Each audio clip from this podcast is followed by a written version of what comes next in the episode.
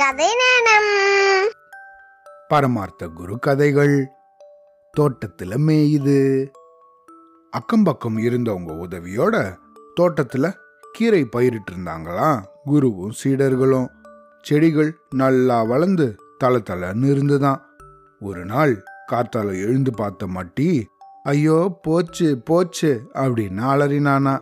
என்னடா இது? அப்படின்னு பரமார்த்தரும் மற்ற சீடர்களும் தோட்டத்துக்கு ஆளறி அடிச்சுட்டு ஓடினாங்களாம். மொத்தம் மூணு பாத்திகள் இருந்துதான்.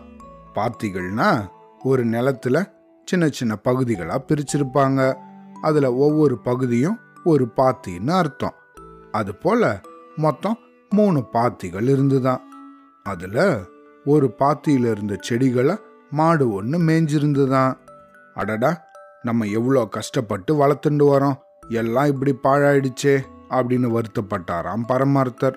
செடிகளை மாடு மேயாம இருக்கிறதுக்கு தன்னோட சீடர்களை யோசனை சொல்லும்படி சொன்னாராம். குருவே அந்த மாடு வந்து மேயறதுக்கு முன்னாடி நம்மளே கொஞ்சோண்டு கீரையை பறித்து அதுக்கு போட்டுடலாமே அப்படின்னானா முட்டாள். நாம் பயிரிடுறத மாடு சாப்பிடாம இருக்கணும்னா மாட்டுக்காகவே தனியாக ஒரு பாத்தியில் கீரையை விதைச்சிட்டா போதும். அது மாட்டோம் அதை சாப்பிட்டுட்டு போயிடும் அப்படின்னானா மூடன். அட புத்தி கெட்டவங்களே நீங்கள் சொல்கிறபடி செஞ்சாலும் நமக்கு தானடா நஷ்டம்? அதையும் தின்னுட்டு இதையும் தின்னுடுமே அப்படின்னு அவங்கள திட்டினாராம் பரமார்த்தர். அப்போது மண்டுவுக்கு ஒரு யோசனை தோணுச்சான் குருவே ராத்திரியில் மட்டும்தானே மாடு வந்து மேயுது. அதனால நம்ம தினமும் ராத்திரி வந்ததும் எல்லா செடிகளையும் பிடுங்கிண்டு பத்திரமா மறைச்சு வச்சிடலாம் பொழுது விடிஞ்சதும் பழையபடி நட்டு வச்சிடலாம் அப்படின்னு சொன்னானா இந்த யோசனையும் சரிப்பட்டு வராது அப்படின்னு சொல்லிட்டாராம் பரமார்த்தர். குருவே இலை தழையெல்லாம் மேலே இருக்கிறதால தானே மாடு சாப்பிடுது.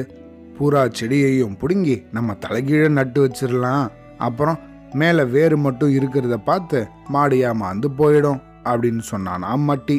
ஆஹ இது சரியான யோசனையா இருக்கே அப்படின்னு சொன்ன பரமார்த்தர் ஒரு பாத்தியில இருந்த செடிகளை மட்டும் பிடுங்கி தலைகீழே நட்டு வச்சாராம். வேறு முழுக்க மண்ணுக்கு மேலே இருந்ததால செடிகள் எல்லாம் ஒரே நாளில் வாடி போயிடுச்சான் குருவே இந்த செடிகள் மேலே பானையை கவுத்து மூடிட்டா போதும். செடிகளை தேடி பார்த்துட்டு மாடு ஏமாந்து போயிடும் அப்படின்னு நான் மடையன். மறுநாளே சந்தையிலேருந்து ஏராளமான பானைகளை வாங்கிட்டு வந்தாங்களாம். ஒவ்வொரு செடி மேலேயும் ஒரு பானையை கவுத்து வச்சாங்களாம். சூரிய வெளிச்சமே படாததால் பத்தே நாளில் ரெண்டாவது பாத்தியில் இருந்த செடிகளும் வாடி வதங்கி போச்சான் குருவுக்கும் சீடர்களுக்கும் ஒரே கவலையாயிடுச்சான் குருவே அந்த பசுமாட்டை பிடிச்சி கட்டிட்டா போதும்.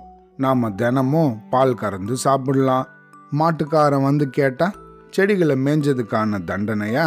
அவங்கிட்ட இருந்தும் நிறைய பணத்தை பிடுங்கிடலாம் அப்படின்னு சொன்னானா மடையன்.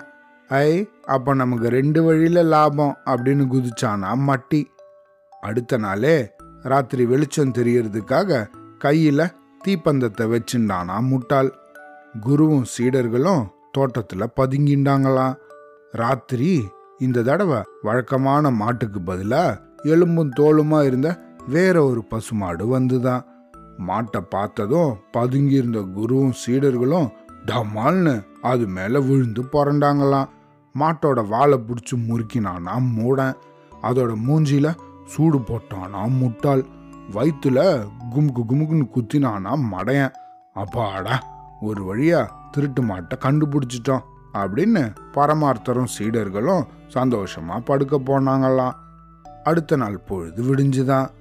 அந்த ஊர்லேயே பெரிய முரடனான முனியாண்டி தன்னோட மாட்டை தேடின்னு இருந்தானா. பரமார்த்தரும் சீடர்களும் தன்னோட மாட்டை கட்டி வச்சிருக்கிறத பார்த்து பயங்கரமா கோபம் ஆயிட்டானா ஏண்டா டேய் உங்களுக்கு எவ்வளவு தைரியம் இருந்தால் ஏன் மாட்டையே கட்டி வைப்பீங்க. மாட்டுக்கு சூடு போட்டதுக்கும் அதோட காலை உடச்சி கட்டி போட்டதுக்கும் சேர்த்து மரியாதையாக பணத்தை எடுத்து வைங்க அப்படின்னு கத்துனபடி குருவையும் சீடர்களையும் குமுக்கு குமுக்குன்னு உதைக்க ஆரம்பிச்சானா. கீரையும் வேண்டாம் பணமும் வேண்டாம் ஆளை விட்டா போதும் அப்படின்னு அலறி அடிச்சுண்டு குருவும் சீடர்களும் மடத்தை விட்டு ஓடி போயிட்டாங்களாம். הולדה